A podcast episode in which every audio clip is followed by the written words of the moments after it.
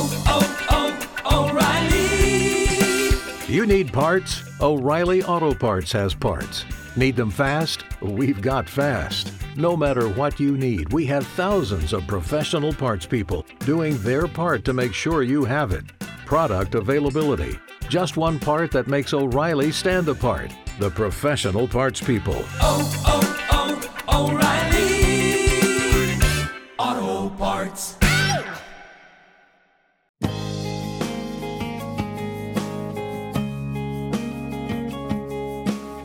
Live from Pittsburgh, Pennsylvania, the Total Education Show, the talk shop for teachers, parents, and administrators.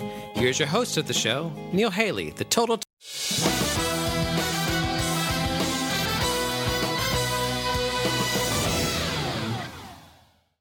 Hi, everyone, and welcome to the Neil Haley Show. And wow, I'm in the green room at Macy's in Pittsburgh, and this is an unbelievable honor. That guess who's sitting next to me right now?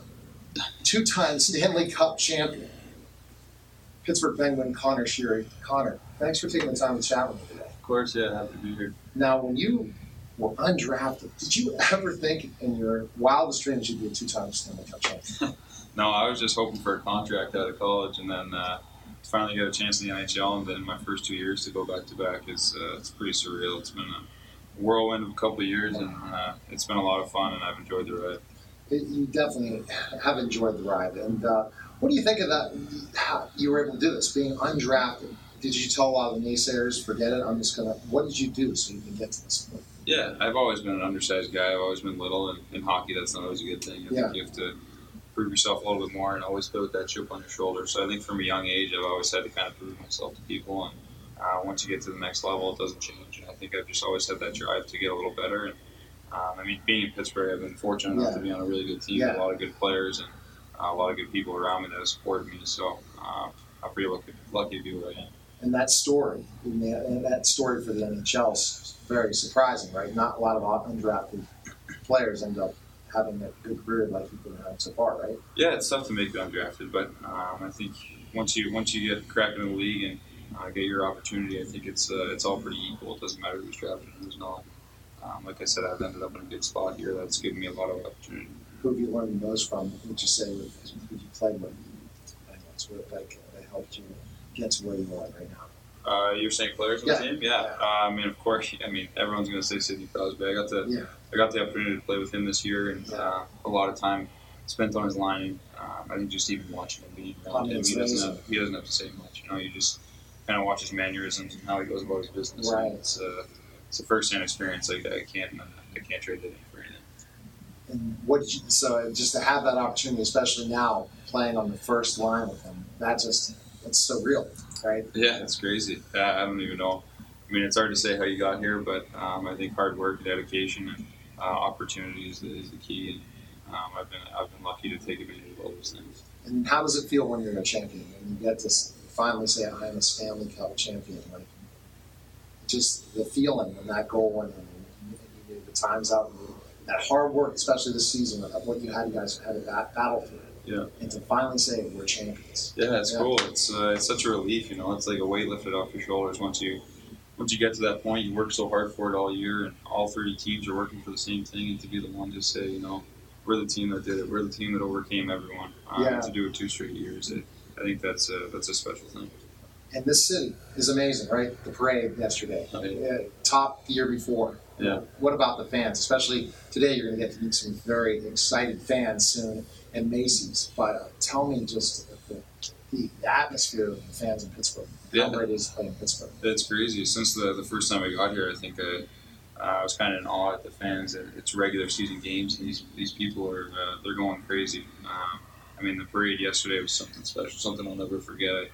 Us players had a lot of fun running around and taking Yeah. pictures, and uh, we were like little kids out there. But uh, to see that amount of support and see that many people show up, it's uh, it's really cool. And Pittsburgh's a great sports city. You proved that yesterday. And it's great what NHL players do, how much they see how important the fans are, and how you guys will relate and be and, and not be so stuck up and say, "Hey, I really want to thank you guys and honor you guys." And that's what I think that's what the sport will continue to survive and continue to thrive is because of your relationship with fans. Yeah, we, we try to give back as much as possible. I think a lot of times they go unnoticed just uh, they're showing up to games and, and cheering for us. And uh, we don't get to meet them all that often, but when we do, we want to make that a special moment because we know how much they, they care about our team. And, uh, I think this is a good opportunity for us to give back. So now taking the cup home with you.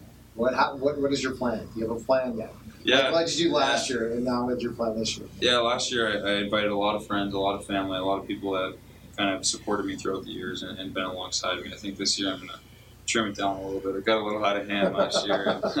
I think uh, this year it'll be a little, little closer friends and family, and we'll just enjoy our time with the cup. And uh, just because you don't get these opportunities every day, and, and I want to be able to enjoy that. Well, we want one more, or more than that. We want to go to the days of what the Islanders were like when those Oh, four Stanley Cups. I know in the cap, but I think if this crew stays together, there's, nothing holding back from to keep on going. Yeah, Sure. we got our quarterback, so we'll see if we can do it again. That'd be an awesome experience. Sully's able to do it, right? He motivates you. How, what what kind of mentor is he to you? Sully? Yeah, he's uh, he's been a great mentor. He's given me, uh, like I talked about before, a lot of opportunity. Uh, and he's a he's a, a demanding coach. He expects a lot about his out of his players, but I think he's pretty fair as well.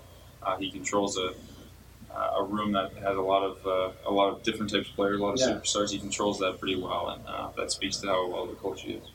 So, do you do you do any of charity work in the community and stuff you want to tell people about that you've done so far, or at home? Uh, I, I haven't done much. I, I'm. Uh, it's unfortunate that I get to have to say that, but I'm still young in my career. It's so still busy. Kinda, yeah, still at the season. You look at how many months a year you're playing in a season. and Yeah. stuff. It's like Exactly. Uh, I'm going to try and give back, like you said, with my, my cup day. I'm going to try and give back as much as I can. Maybe get the community, do something like that. But um, as far as charity work and stuff like that, I'm, I'm still in the early years of my career, and I want to work towards that. Well, giving back is the most important thing. Give back to the fans, and you need to continue by giving back charity work. Great work that's at Children's Hospital. I've heard about a lot of guys that have come and do that in area and all, and it's such such a great part of Black and Gold in, in Pittsburgh. Yeah. The best place we can find information on you, Conor. Where can we go? Uh, me personally, Yeah, Uh, at, you're on Twitter, right? yeah, I got So- Twitter, Instagram. You can, you can follow me on there. I, I try to post as much as I can, but I'm not crazy on there. I like to see what else is going on. and you're really excited about meeting the fans today, right? It's Yeah, this uh, is going to be fun. It's, uh, Absolutely. like, it's part of the giving back we talked about. Well, thanks, Conor. I appreciate Yeah, it. thanks a lot. Thanks, Yeah.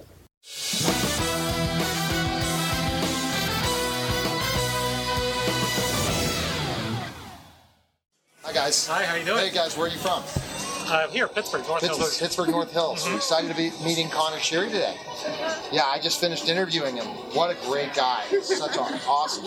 Who are your favorite players on the Penguins? Um,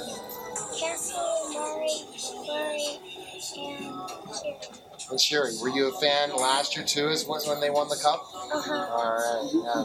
Dad, are you a big fan as well? Oh, of course, yeah. Conor Sheary actually threw a puck to my son during a game once. So we brought the puck from the son. That, that's, that's that's cool. So, you have a question you want to ask him? No questions you want to ask him.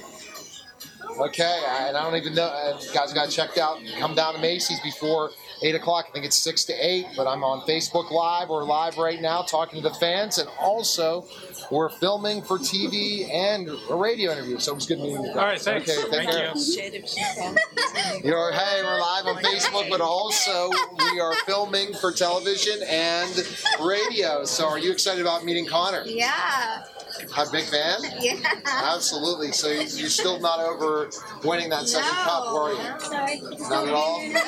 No, not at all. It's- ready for the next one next year. Yes, we're ready. Yeah, We're, do it we're, we're, we're definitely we're definitely Yeah. ready for the next one. Yeah. We're excited about that. Another one. Yeah, so because I want to be back here again. That's right, you know? yeah. Exactly. And interview somebody else, or who knows what happens. I had Nick. I interviewed Nick Medina last year. so- Bonino, Bonino, Bonino. Yes. so, um, do you have a question you're going to ask Conor? I don't know. He's a very nice guy. So good, good know, I'll come up with guy. one. I'll come up with one. So, were you guys? Were, did, did you guys go? Were you in the arena on Game Seven, or no? no. Just The celebrate big screen a few times. the Yeah. big screen. Yeah. Yeah. Okay. okay. Awesome. Awesome. Okay. All right. Go Pens. Okay. Oh yeah. Hi. How are you? I'm doing good. What about you? Good. Good. So, what area are you from? Vancouver, Canada. Vancouver. Okay. So you're a true hockey fan. 100%. Okay. I'm so, a true, actually, Penguins fan. True. Pen- Penguins. Okay. I'm not a Canucks fan. Okay. So, but so why a Penguins fan? When did you start being a Uh, Penguins fan? 88. Since I watched Mario since I was a kid. So I started watching Mario play. I loved him, and that's basically it. I was a huge fan when they won 91, 92. I've never been to Pittsburgh. I actually went to Six last year in San Jose and saw them win the cup. Wow. And this okay. year, I had tickets to Game Seven, so if I got there, I was coming. But I guess uh, Horny scored the goal, so it was perfect. Yes. So those my tickets you, got my refund. So, so we knew we knew specifically that reasoning. So, Yeah. so do you think they're gonna win the cup next year? With Letang back, yeah, I think their chances are really strong. But if not next year, maybe the one, they are at least guaranteed one to two more. I think with Letang. So Oh, okay. Okay. So you were worried when you heard Letang was injured. 100, percent I was really worried. And against the Capitals the most, right?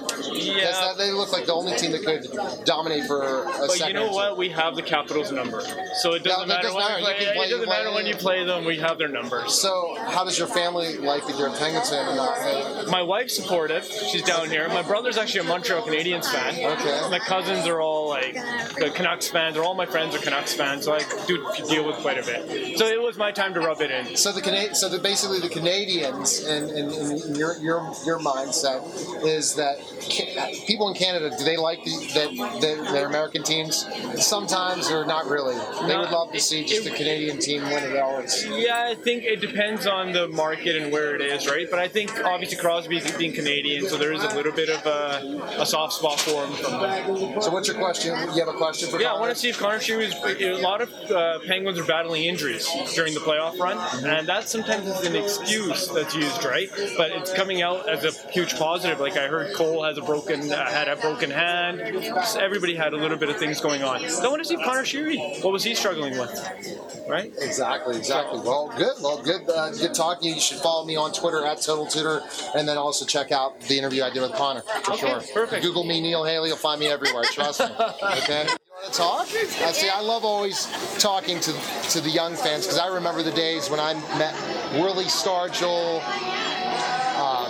All these different great uh, Pirates and Steelers when I was a, when I was a kid. He's kid. a big that- sports fan, you know. Big, He's a sport- big yeah, sports big fan. sports Stayed up till 12:30 for the Penguins game. Huh? Stayed up till 12:30 for the Penguins game. Twelve thirty. Yes. Okay, okay. And did you think they were going to win, or do you think it was going to go to Game Seven? I think it was gonna go to a game seven. You thought it was going to go to Game Seven. I was. But he had predicted, he said that they, watch, they're going to win first two, they're going to lose the second, and then they're going to win again. All right. My prediction was right. I'm good at predicting stuff like that. So uh, okay. So you, did you predict the NBA Finals as well? No, my friend did. Okay. I want to talk about. I'm a Canucks fan. I wanted to see both teams win it again, and it just didn't Hey, happen. she wanted Golden State to win. Oh, why? Oh, come on. The, the super team. You like their team play. Yeah, I like them better than the Cavs. So, so are you a big hockey fan? Is Oh, your- yeah. Is your favorite hockey? Hockey, baseball, football, some little sports. Yeah, it's not interesting. We're in Pittsburgh right now. and We hear that. for Sure. Okay. So, what question are you going to have for Conor? Uh, what's it gonna be like in the locker room without Fleury? Oh, see, that's a great point because there was not Fleury. That, that's an awesome question. See, you guys should have sent questions to me. I had an impromptu. I didn't know how long I'd get to interview Conor today. About seven or eight minutes I interviewed him, but that would have been an awesome question. That's longer than we're gonna get to do. Yeah, I know. I know. yeah. Yeah. Uh, what what question are you gonna ask? I'm just going to ask him how it feels to be part of the Pittsburgh Penguins and what's he going to do in his summer off. Oh, I'm sure he's excited about that. Such a short summer. The season's so short. Uh-huh. I mean, it's up to the off season compared to like football gets so many. They'll be back soon. It's they have to think about. Hey, we got to relax and They have a long season, they, that's for sure. So I'm sure he'll enjoy his summer somewhere. exactly Exciting. Okay, all right. Good job. So you're a big Penguins fan? Yes, have season tickets. Season tickets. Yeah. Oh wow. And so, were you at the arena on the sixth, the game six? Yes, The- the- yeah. We went to the parade yesterday. We got there at 4.30, close to 5 a.m. Wow. We live two hours away in Punxsutawney. We Oh, stayed in a hotel for three Okay. nights. Yeah. Oh, wow. And so you traveled every game the games from Punxsutawney. Yeah, I don't go to every game, but I went to all the playoff games. Oh, wow. Great last year. Two strikes and everywhere. I have a me- memories of Punxsutawney when I was a, a minor league professional wrestler at the Armory back 20, yeah. 18 years ago. I My son practiced there for football. Okay, yeah. So I remember those days in Punxsutawney. And then we went trying to find Phil, and we just could not find Phil. At the library. At the library. Yeah, he's a, li- we found that out. My wife and I stayed over, and we found out it was at the library. And we're like, oh my gosh, Phil's at the library? I thought we were going to go out and drive out like in Groundhog Day. Yeah. And this is the strangest thing, Punxsutawney. I'm interviewing the from Groundhog Day tonight, uh, the one who played Ned Ryerson. Uh, that's the Goldberg's principal tonight on my show tonight, at 11 o'clock. wow. Yeah, yeah. So, so it's it's interesting that we brought Punxsutawney Groundhog Day. I'll have to tell Ned that. Yeah. Really, what his real name is, I can't pronounce it. Some, but uh, just to say, Gil would be like that. That's pretty cool. So, say hi from Punxsy. Yeah, hi All from. Punxsutawney. I had fun when I was in Punxsutawney for sure. Yeah. Absolutely. Okay, guys. Okay, take care. You have a question you're going to ask Conor? Just um, what he's going to do for his time off. Awesome. Okay. Well, good talking to you. Hi, everyone, and welcome to the Neil Haley Show. You can check me out on Twitter at TotalTutor and neilhaley.com. Uh, this guest is, I'm, I'm so excited about this interview. And the reason is because of certain shows he's been on, but he just, he's, he's a great character. Talking to him off air, I know this is going to be, uh, such an awesome interview. So I'm excited to welcome the program author of My Adventures with God, Stephen Tobolowsky. Stephen, thanks for calling. And I tell you, uh, you you you live a very interesting life, don't you? And just kind of just talking about how busy you've been the last four weeks or six weeks, Stephen. How are you? I, I'm doing great, and and actually, you were talking about the last four weeks. I was talking about the last two years.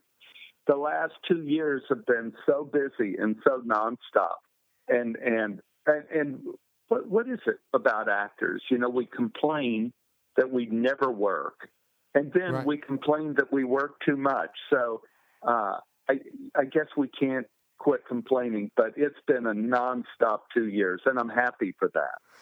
And and that's great. And so the question before I want to get into a little bit more of the book is, how did you become an actor? Uh, again, how that that story of you decided you want to this is what you want to do in your for your yeah, life. Yeah. Well, well, you know the way this works is there's sometimes you get a job and sometimes you have a calling and and that doesn't mean you're always accurate in your perception of your calling so i wanted to be an actor from the time i was a little kid from the time i was 5 but the reason i wanted to be an actor was misguided i thought that monsters were real okay. and i loved i loved monsters i loved frankenstein wolfman mummy godzilla I loved Godzilla. And I thought they were all real. And I thought if I were an actor, I could go hang out with Godzilla on the set and he would like teach me how to have bad breath. But, you know, I learned later that you can have bad breath anyway without having to burn down a city. When I when I got older, I realized monsters weren't real and by then I was in college and I thought acting was noble. Uh, I had just really learned Shakespeare and Shaw and Chekhov and Ibsen. And I thought, what a noble calling to deal with this great, great literature. And then I became a professional actor, and you never really work with that great literature again. Uh, I, I think once I did a Shakespeare, once I did two Chekhov plays and one Ibsen, and that's it. And most of the time, if you're doing sitcom or television, you're working on uh, popular comedies Right, right. that aren't necessarily great literature, but they entertain a lot of people. See, see, that's that, that that's interesting, and and a lot of times when I talk to actors, Stephen, they always bring up the theater, as something that's their favorite thing that they do. And or the ones that you know have really worked a lot and then finally have gotten their big break in some sort of way. And i really respect people in the theater because i was a former professional wrestler and i had to perform where there was no cute there was no real script. We had to go with what how the crowd worked. We had to impromptu. That's the difference between you're in the theater compared to shooting tv or shooting movies where you're taking 16 takes or 25 takes. It's one and Yeah. done in the theater and it really teaches you the business doesn't it? And and also with when you are doing movies or television, the the rhythm of the piece is created by the editor. Yeah. And the rhythm of the piece is created by the director. But when you're in theater, every night you walk on that stage, it is the actors that control the level of reality and the level of success or failure for that particular night. We control the pace, we control the rhythm. And it, it's what makes it uh, both terrifying and enormously rewarding. I I had this realization recently that about acting and about theater, and that is that in our lives we have holy places. We, you, you, you know, maybe your hometown or the school you went to. Yes. When you're a theater actor, you have four holy places that are consistent. There is the stage, and every stage I've been on has been a holy place. Uh, and it's always the smell of the place, you know, that, that is always the same. It's the smell of kind of wood and concrete and electricity in a different combination. Uh, the stage is holy. The rehearsal room is holy, where you made your first discoveries as an actor and where the part first came to life. Your dressing room is holy, where you look at yourself in the mirror and put on the makeup and you get all of the cards and well wishes from people. And the bar afterwards is holy, where you sit around and have a beer and talk with your fellow actors that you got through another one and you're going to and you're you- hopefully you'll get through the one tomorrow too. When you do film or television, you do not have holy places. It's like I went back to Woodstock, Illinois, where we shot Groundhog Day. Yes. I went to the corner where Bill Murray stepped in the water, and I go, "Watch out for that first step; it's a music." I love that yes love that line But it's not a holy place. It's just a place in a city, and I realize it's God. But in theater, it's not God, and that is why I think actors who do theater uh, revere it so much. It, it has a hold on on you, even though it's not as popular as television or, or film. See, and and and and that's so true. And does that have something to do with your book? Do you talk about how uh, your love of theater in the book? I'm, I, I'm- I'm sure I have a few theater stories and a few film stories and a few TV stories in the book, but the main idea of I, I wrote, I guess the beginning is I had a terrible accident. Okay. Terrible, terrible, terrible, terrible accident. 2008, I broke my neck Wow. riding a horse on the side of an active volcano in Iceland. Right? Like what could have possibly Yeah. gone wrong Yeah. Right. right? So I come back to America, and the doctor tells me I have a fatal injury.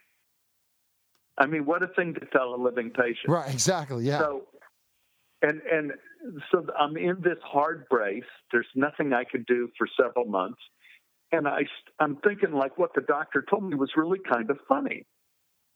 That he tells his living patient that you have a fatal injury, and I'm so lucky I'm alive. And then I started thinking, what if what the doctor told me was true? right. And what if I really died on that mountain in Iceland? What would I want my two boys to know about their dad? What would I want them to know about my life? And so, to fill up the time, I started writing true stories from my life that I wanted my boys to know about their father who died on the mountain in Iceland. And Oh, these stories God. became my, my first book, uh, The Dangerous Animals Club. And Simon and Schuster called me uh, after the book had been released about three months, and my editor said, Stephen, people really love the humor in your stories, but some of your stories have this spiritual twist to them, and people really love that. Is it possible you could do another book of true stories like the first one and have it all connected with a kind of spiritual through line uh, and to have funny stories too? Wow. And and so I said, sure, I could do that. I had no idea what I was going to do, but they wanted me to write another book, so I was going to write another book. So that's really my adventures with God is kind of my Dangerous Animals Club Part Two. It is it is it tries to trace well, just like how being an actor changed in my life, right? From loving monsters to being noble Yes. to like being on the Goldberg. In your life, the way you relate to your spiritual life changes. Yes. From when you're a kid going to Sunday school to when you're in college and you're seeing God in your girlfriend's eyes to where you're playing rock and roll in your 30s and, and you're feeling God when you hit that chord just right to later in your life when you get married and have kids and when you take that kid to the emergency room at one in the morning Yeah. yeah. then the spiritual aspect of your life changes again. Then when you lose people in your life, Mm-hmm. your parents, your friends, when they start going, again, your spiritual life changes. And then you get to a place of perspective at the end and and your relationship to your spiritual life changes again. So my adventures with God is a series of true stories. Most of them are funny that kind of trace the arc of the spiritual life of a person in their life. So, so this is interesting because again, dangerous. The Dangerous Animals Club definitely talked about how you survived and almost died, and you, you started to bring some of that faith out, Stephen. Then somehow you get pulled into this where you have to bring your faith, but bring funny stories as well. Would you say you have a strong faith, Stephen? After was that after the accident that that changed, or you always have been that way? Uh, that's that's a tricky question because I would say my immediate answer was yes, absolutely yes. But then I would say that there have been periods of time in my life where, you know, I I never went to synagogue. I, I never studied the Bible. I just kind of dropped it all. Right. Okay. And it wasn't, it didn't seem that important to me. But then when I came back to it in my 40s, I came back to it with a vengeance. And it was like when I was reading, uh, when, I began studying the the Bible again. The the when- when I was in my 40s, uh, I was like a guy in the desert who needed water. It was I was seeing things in there that I never saw before because of course you're seeing it with the eyes of a grown up and not the eyes of a child and you're seeing kind of the profundity or the wisdom that was laid out thousands of years ago and then when i had my accident whoa Yes. Yes. When i had my accident everything changed again because it, it, it's the story is in the new book, My Adventures with God. That is when I do believe, and don't roll your eyes at this one. this is when I do believe I personally experienced a miracle. And I don't mean a coincidence. I don't mean I'm the luckiest man in the world that I survived a fatal injury. I mean, all that is amazing. But I think above and beyond that, I experienced something that's inexplicable. That there is no logic in my mind. I'm a science guy. Yeah. Okay. I'm a guy who's Yeah. always loved science and read science, but I think something happened to me in that three month period of time that there is no explanation for, Right. except that I was touched with some kind of divine blessing Yeah. during that period of time that completely changed the way I look at the world. And to me, that was a miracle. Now, then, so the stories have to, so you have to make that connection to God, which I do in my whole life once I found God. Uh-huh. And see, and so that we probably didn't think this is, we could get into this uh, spiritual conversation, and I didn't uh, expect that. I always look at, hey, I know about this, this this actor, and let's go into this, and must be something funny. But it's interesting to hear that connection because everything you do, even if it if it's something, it's still not wrong. You're doing it for God. So you really can look at that spiritual aspect of everything that happens. It all happens for a reason and in, some sort of way. So in your book, give us one example of a story. I have some other questions I'd like to ask you about your career and everything, but because uh, everyone definitely needs to pick up the book. But tell me one story and how you connect that to God in the book. Just a short part of it. Don't have to go into the whole detail. Yeah, uh, I'll, I'll dip into little things. I'll, I'll dip into a few little things. Uh, first of all, I divide the book up into five sections, like the five books of the Old Testament. Okay. Right. cool. All right. Because I feel that those really define so many people's lives. That everybody has a Genesis. We all have family and and friends.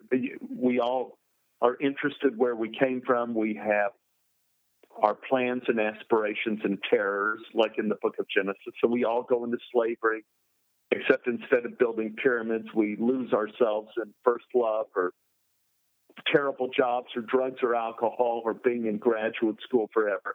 And then in Leviticus, we have a moment in the middle of our life where we go, stop, wait, this is what I am. Like in the book Yes, of Leviticus. Then we lose people mortality enters our life, like in the book of Numbers. And then, like Moses telling the story of the journey to the children of Israel because they forgot why the hell they were walking for 39 years, you reach a point of perspective in Deuteronomy and you tell those stories. That is the arc of the book. But, like, here's little, little examples. Uh, for example, I'm 10 years old and there's a plane crash and everyone on the plane is killed except one 10 year old boy on the back seat. The back seat of the airplane. And the story is called The Boy in the Back Row. And after a week of struggle, the boy dies too. And I have a crisis of faith that I, for a 10 year old, I cannot understand. And in my head, I said there are only three possibilities. Either there isn't a God, or there is a God, but he doesn't do a very good job, or there is a God, he may or may not be doing a very good job, but his job may be different from what I thought it was. Right. This is what I thought of when I was 10.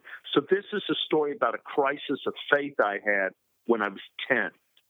In uh, if if you get into uh, the Exodus part, it's about my first love relationship when I was in college. Oh wow. And and I had a dream in which I died in my dream and I oh. went somewhere. And and there is no way I I mean I will never forget this dream or the people I met on the other side. I'll never forget them. But that dream, whether it be a dream or or whatever or prophecy, whatever it was, it affected my life in a very real way. Like that story is in Exodus.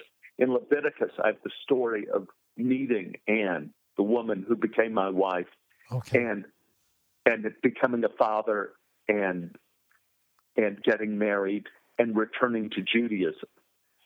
Then in, in the book of Numbers, I talk about losing most of my family, my my grandfather and grandmother and aunts and uncles, all within a short period of time, and coming back to the house that I used to play in as a child, and the whole house is empty now, except for a couple of surprises. I don't want to say that. I, I don't want to ruin that for people who want to read the book, and and also meeting a survivor of Auschwitz oh, when my mother passed away, and he became my drinking buddy for two years, and he told me his life at two years and how he fell in love at Auschwitz, Oh, and he survived and she survived. what a tremendous story. Oh my. Amazing. And then, of course, the story of my miracle in Deuteronomy. Uh, so, so there's examples of little touches throughout the book of of faith and loss of faith and changing faith and the chasing. You know, in the in the Old Testament, and you could Google this. I'm not exactly sure of my Hebrew, but I think I think there are like 41, something like that, different names for the aspects of God. Yes. And and you know, there's Eloheinu we know, and Adonai we know, and Yahweh we know. Uh, there's uh, El Shaddai that we know. All of these names mean different things. Uh, El Shaddai could mean God of the mountain, but it also means the destroyer. Oh. And the idea being that God will destroy evil. Mm-hmm. You know, that this was the aspect of God that these people recognized. And so during our life, in a way, it's like the blind man and the elephant. How, how, when you reach your hand into the darkness for God, Right. what aspect do you feel? What aspect speaks to you? And for me in my life, it is it has predom and I thank God for this. It has predominantly been the God of mercy. And it has Yes. predominantly in my life been the God of justice. Justice and mercy have been very important in my life. Oh my. And those aspects have guided me. Now, now, Stephen, you talked about just touching upon each one of the the areas of the five books and how you put it together in mm-hmm. stories. But you bring up certain stories and acting in all those five books as well, right? Of stuff, stuff you've oh, done. Oh, oh, yeah. Oh yeah. Oh, yeah. Oh, yeah. Okay. And worse. And worse. But- worse. Yeah, but we don't want to. We, we, we, wanting to be a rock and roll singer. And oh my, love So so falling out this- of love Oh gosh. having orgies. Oh no, oh geez, Steve. So Stephen, you were just you were you were a saint, and now you're yeah, you, I mean you're a sinner, and now you're a saint. Some somehow, if we were defining it. In, in No, no, no, no, no, no. I think all of us, you you know, it's there were perfectly good reasons why I was quote a sinner. The truth of the matter is, and and this may be uh, an inherently Christian principle that I embrace, and that is that I think man is can't help it, but he's Right. ultimately a, a corruptible substance. Uh, it, it is very difficult not to be. But we become corrupted for very good reasons. Either we're in love, or or uh, we want to impress someone, or we Yeah. feel we don't have self confidence in a moment, and we we make these mistakes Bad mistake, throughout yeah. our life. And and the different different ages. Yeah, book- yeah, right. If you read My Adventures with God, you may be convinced that I'm the biggest moron that ever walked the face of the earth. I make so many amazing mistakes in my life, but I also made some good choices too. Now, see, see, and, and, that's that's the humble part of of you of you, Stephen, in, in a certain way. But I just could see you as this kind of person. You walk. You're, you're how tall are you, by the way, Stephen? Uh, six three. Six three. Okay, I'm six foot ten. Just to give you my my. But uh, in, in being that being that that height, especially when a lot of actors are short, right, Stephen? That, that you and and you were and you're not gang. I wouldn't say gangly, but you have this look to you. I could imagine you when you when you're just you, you you're partying and stuff like that, and and the young Stephen, and so that's what kind of stuff that, that we're going to find out by reading this book. Is it's it's a memoir. Yes. It's memoir. It's it's a memoir, but adding a lot of other perspectives. And I'm glad you brought those things up. But I think it's fantastic because it, people would not know someone from Hollywood thinks like that, right, Stephen? How do you keep yourself from the craziness of Hollywood? Uh, That that's the yeah. Well, it helps being 66. It helps. You don't being, look uh, 66, Stephen. You don't look yeah. 66. Not at all. No. Well, th- well, th- thank you for that. uh, Unless you were going to say that I, I look 76. no way. Uh, but it, it helps being married to a great, great woman who is enormously wise and who uh, has who has saved my life three times, and who I've married twice. oh my gosh. You know, we when we got married. She wasn't Jewish, and uh, I was, so we had to get married by the justice of the peace. Then I had my broken neck, and she got me through that. Then I had open heart surgery, and that story's in the book too. She got me through that, and she protected me. You know, a lot of people think marriage is about the bedroom, it's about the emergency room. It's like in your life, you want to have a partner that you can trust at two in the morning in the emergency room that will be your advocate, that will be there to make sure you are safe. She did that for me. And that's when, and then of all things, she converted to Judaism, which, and she never told me she was going to do Jeez, wow. it. It, floored me. And so I said, I got to marry this girl again. And so that helps. But also, I, I remember I told my son, I think on my 50th birthday, and my son was, of course, out here in private school and and all the influence of LA, and you could tell that everybody was interested in drugs a lot and sex a lot and all that. And I said to him, "Listen, at the, at the age of 50, I could say this: what I regret, the main commodity you have, the most valuable thing, is your time." even when you're young. And what I regret in my life are the friendships I didn't make, the books I didn't read, the plays and concerts I never went to. I don't regret thinking like, boy, I wish I got high a little more often. I don't. And those things end up in the regret column of how I mean, when you're young, you Yes. do that kind of stuff and you, you go like, okay, there's a time to waste time, but then there's a time to realize that you have no time but the present. And and that in a way keeps my head on. And also if you've been in this business as long as I have, and I've been an, a professional actor, right. making my living as an actor and not as a bartender, but as an actor working in this business, you know, you either get jaded or or you realize, you know, there are good days and bad days. Yes. Like like any terminal illness, Right. uh, being an actor, you'll have good days and bad days, and you have to be a little zen about it, and and you have to ride through the bad days. I have this saying I, I came up with, and I kind of learned it from the Book of Exodus, and because to me it's the theme of the Book of Exodus, and that is uh, everything is a doorway, and everything is a prison. And and in the book of exodus everybody comes to egypt.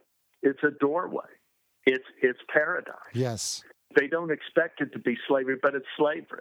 Yeah. then you you go and you're trapped by uh, the red sea.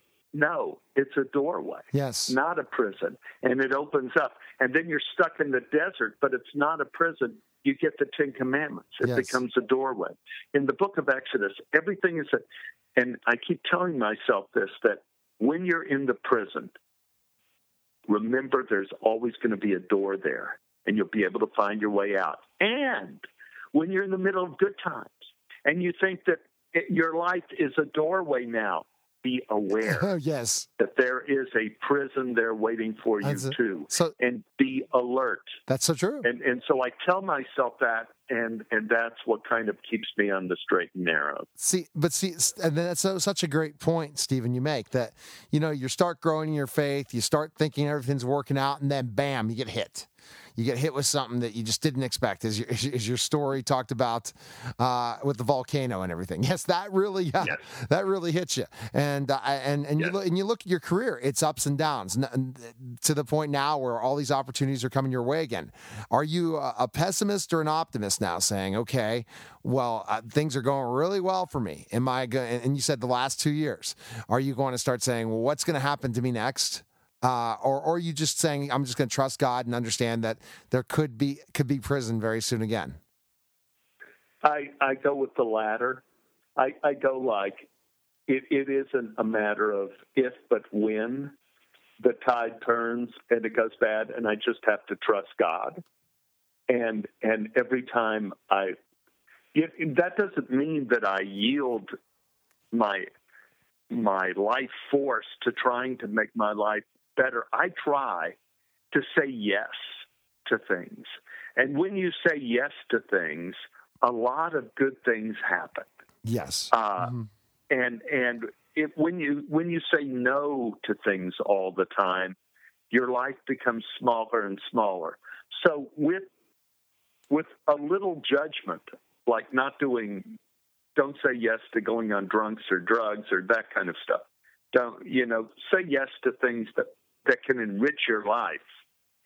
Uh, I say yes, to, and I know that there's going to be ebbs and flows. There's no way. There's no way there's not. So when when I'm having a good time, like now, and I'm working on three different shows, I put the money in the bank. You know, I don't spend it. I know that they're going. I'm going to be the ant and not the grasshopper. you know, I'm going to. I'm going to save and I'm going to protect my family. Now, God has given me this opportunity to protect my family, so I'm going to honor that and protect them Kind of like what you, put that money away. kind of like Stephen, how J- uh, Joseph told the Pharaoh, or, uh, it was the Pharaoh, right? That uh, that, that to go ahead and make sure you're saving the. You the- got the- it. Yeah, uh, the the the the uh, the all the uh, all the food, so that saving that and harvest. it not yeah. only Yeah. and it not only saved Egypt, but it made Egypt the richest country in the world and made people come there, which is how Joseph ended up being reunited with his family because they were starving and they came to Egypt. Now, one thing that people don't recognize right from that story, which is very uh, to the point I was saying everything's a doorway, everything's a prison. Who is responsible for the slavery of the Hebrew people in the Bible? Well, you may be quick on the trigger and say, well, it's Pharaoh. No. Not really. It was Joseph Yeah. because in in the great uh, story where uh, Joseph reveals himself to his brothers, and when he he brings Benjamin out and says, "Here he is," you know, he's safe, and and the family is having a good cry. It's one of the most moving parts of, of the book of Genesis. There is a paragraph in the middle of, of those great revelations of Joseph saying, I'm your brother and I forgive you. In the middle of that, Joseph changes the laws of Egypt. And it's one little paragraph. And he he makes it to where in a state of emergency, I forget what the percentage was, but it used to be, and I'm making this part up because I don't have the Bible Right, right, in right. front of me. But it's like before it was like in a state of emergency, the state gets one fifth in terms of your property or taxes to get through the emergency. Joseph, because things are going so well, makes it four fifths. And that in a state of emergency, the state can basically take your property, four fifths of your stuff. Yeah. And that is the law that when there came a Pharaoh that knew not Joseph, at the beginning of the book of Exodus, he enacts Joseph's law to take away the Hebrews' Oh property, my! Wow. invoking invoking uh, uh, an emergency situation.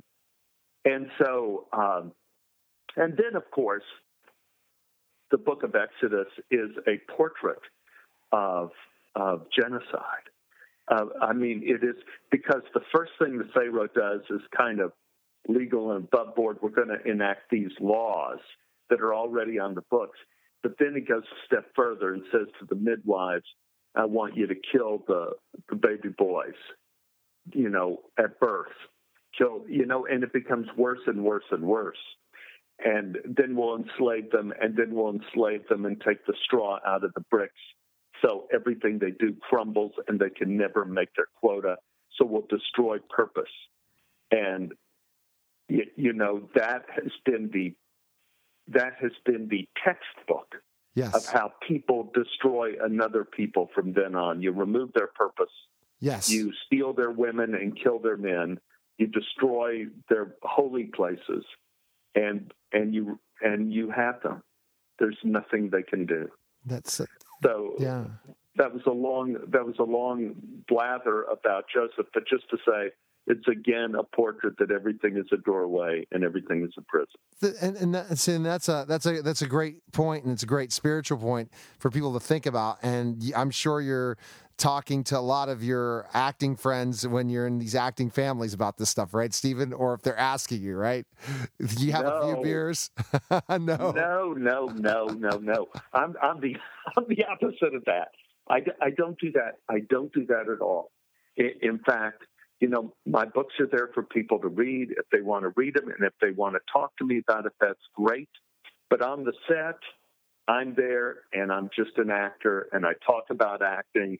And you know, if people want to come to me and say, "What about this?" or "What about that?" I'll talk with them but I don't. I'm not proactive going out there saying, "Hey, how about this?" Because you know that's that is not who I am. You know, I'm not.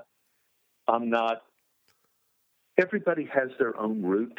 Yes. Everybody ha- and even you know here in Hollywood, there are many of Hi, everyone, and welcome to the Neil Haley Show. You can check me out on Twitter at TotalTutor and NeilHaley.com. And I'm excited to welcome to the program celebrity drummer Kenny Aronoff. Kenny, how are you? And uh, I tell you what, I hear we were talking off air. You love Pittsburgh and you love the Steelers. I'm glad to hear that. Oh, I'm a huge uh, uh, Pittsburgh fan, huge Steelers fan. I'm a big NFL fan. I saw the Terry Bradshaw and Franco Harris and and Stallworth and uh, uh, maybe Lynn Swann even back in the 70s when they played Cleveland and Cleveland. It was like it, back then the stadiums were just like high school football fields, you know, with mud and it was so cool. And the Heinz Field is so gorgeous. And I, you know, have a lot of history playing in Pittsburgh with rock and roll bands. I played at the Stanley Theater uh, with John Mellencamp in the early 80s. I had Thanksgiving there in 86 on the Jubilee Tour because uh, that's where we were. I did photo shoots there for a cover of Modern Drummer. Uh, Pittsburgh, there's nothing like it. Rolling through those mountains and coming down into Pittsburgh, gorgeous city, beautiful people. And so, and I'm running for mayor for Pittsburgh, obviously. Um, congratulations to the Penguins. And there you have it. All right. I love it, Kenny. You have two things you're promoting right now, and I and I, am so glad I got the opportunity to chat with you today because I want to learn more about you, but also you have a rock documentary, Hired Gun, Out of the Shadows into the Spotlight, uh, um, and then also on it'll be in certain theaters June 29th, and then also your book, Sex Drums, Rock and Roll, the hardest hitting man in show business. So let's go to this basically, Kenny, about the documentary first. Tell us about how that's Oh, it's a documentary is about guys like me that are, are hired to uh, make re- records and tour. I'd say the the the movie's more about touring, and not uh, it didn't really touch enough about the uh, the recording thing. And a guy like me is recorded on 300 million records sold, 1,300 gold, platinum, diamond records certified, and 60 nominated or one Grammy Award records. That's you know most session guys only last 10, 15 years if you're lucky. I'm into it 37 years and still kicking ass. I mean, I just recorded seven songs yesterday. I'll be recording today. I'll be recording Monday, Tuesday before I go to Europe.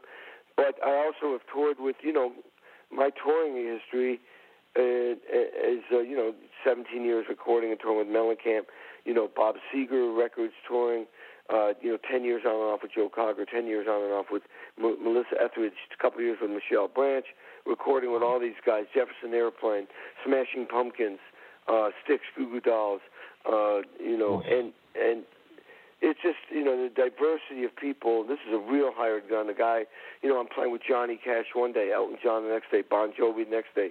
I'm, Holy I'm, cow. I'm playing with uh, you know Tony, Tony Iommi, Alice Cooper, you know Avril Lavigne, Alanis Morissette, uh, Buddy Guy, BB King. I mean the diversity is all over the place. That's a true hired gun. That's a guy that everybody wants on tour or in the studio to make them look good. And that's what this movie's about. No, see, Ken, Kenny, that's interesting because you know you think about a band being all together. You know, there's some famous drummers out there that stayed with one band but you're a hired gun. What made your thought process not to just join one band and make it famous than being with so many famous people, helping well, them be that's a real that's a real really valid point there. And in the movie, you do have a lot of guys that played with a few guys that I should say a few guys that played with just one band technically for you know a long time. Billy uh, Liberty DeVitto, a friend of mine, played with Billy Joel. Has a very touching story about you know being in this band and wanting to be in this band for the rest of his life, and then they they parted ways. I was with Mellencamp for 17 years, but what happened was that after eight years on the Jubilee tour, John suddenly qu- decided to quit for three years, and I had just gotten divorced. And I talk about this in my book. It was like, you know, I mean, everybody can relate to being fired when you have all all these bills, and what are you going to do? And I thought my cup was empty, and then I realized now my cup is always full, meaning that when that door shut, I opened up another door, and that was to recording and sessions. And I decided, okay, he can quit whenever he wants, and I'm not making the lion's share of the money. He is. He can quit whenever he wants. It's his deal. I went, wow. Well, now what I started to realize was I've been working with one famous artist. Now he quits. I'm going to go work with every other famous artist. That was my smart. attitude. I never forgot it. I am my own self. I am the hired gun. A lot of these people want me to be their guy, but they don't put you on retainer. They have no way of holding you, and they just want you to just drop everything and come when they call. Well, you can't do that with a guy like Kenny Aronoff. I'll try to do that, but the bottom line is, if I, this, you know, if I get booked to do something, and I'm not on salary or on a retainer, I need to make a living, and I need to, you know, take care of Kenny Aronoff because all I am is a hired gun. There's no pension plan or guarantee. Well, there is a pension plan for making all those records, but there's no like, you know, I, I can't sit here and live with the idea. What am I doing in 2018? All I know is I've got a few gigs with John Fogerty in 2018. That's it. So, and I have a big Yeah. nut. So that's uh, I I have to bust my ass 24/7, and I like being on the edge like that. It's exciting. It's made my career go. Well, I mean, I'm almost into four decades. That's rare in this business. Very rare. Right. And you- and you love the travel. You like you love the tour, but you also see that you need to value your your brand, which is your drumming. That you're a Mhm. drummer, and that you're not just hey, I'm here just to to be a back a backdrop in this band. Like, oh yeah, I'm nobody. Not anymore. brand Not anymore. That's for sure. That's why I've written the book. Well, no, that's not why I wrote the book. I wrote the book, and it's really uh, been quite a, a well received. And I'm writing another book, the method behind my success.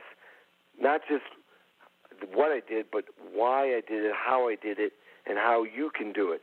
The book is about how you can become successful and stay successful. That's the next book. And you know, I'm branching off into all kinds. Of, I have a speaking business where I speak at corporations. I have a great killer show, uh, you know, where I perform, talk, and there's a movie, and and I explain to people how to stay successful. A lot of those people in front of me already are successful, but I talk about how to stay successful. How I've been able to be relevant in one of the most difficult businesses in the world, the music business, especially now. Absolutely, but you're different than others, and that's what makes you special, Kenny. And that's why you continue to to uh, reinvent yourself and try different things. And you're not going to sit. You're not going to sit by the phone waiting for someone to call you. That's pretty much you. Exactly. Exactly. I, I take action. I turn. There's a chapter. It's going to be called "Turn Anger into Action." Don't be angry and frustrated. Turn it into action. You know, I feel like a running back. I don't score touchdowns every time, but I'm going to spend my whole career trying to get a touchdown. You know, it's like I'll never be as great as I want to be, but I'll spend the rest of my life trying to be as great as I can be. That's me. All right, Kenny. So, yeah, so there's two places we could chat for hours. I know we can, especially with that Pittsburgh connection. But the best place we can find information on you, two ways. But people need to check out again and find out about where where they can see Hired Gun, and also uh, purchase your book. So where's the best place we can go, Kenny, for all those that information? Well, the purchase the book is Amazon.com. Uh, you know, sex, drums, rock and roll. Put my name in there, you'll get it. Um, and the other thing is Twitter is Aronoff Official. Uh, big letters official. Aronoff Official. And then you can go to my website, which is www.kennyaronoff.com. Uh, and then uh, you can go on Instagram, just my name, Kenny Aronoff, or Facebook. Now, if every, and, and I apologize, I, I tapped out on my personal Facebook page, you know, seven, eight years ago. Uh, you only allowed 5,000 uh, friends. But I do have a Facebook fan page also, which is my name, Kenny Aronoff fan page, Facebook. That's how you find out about me.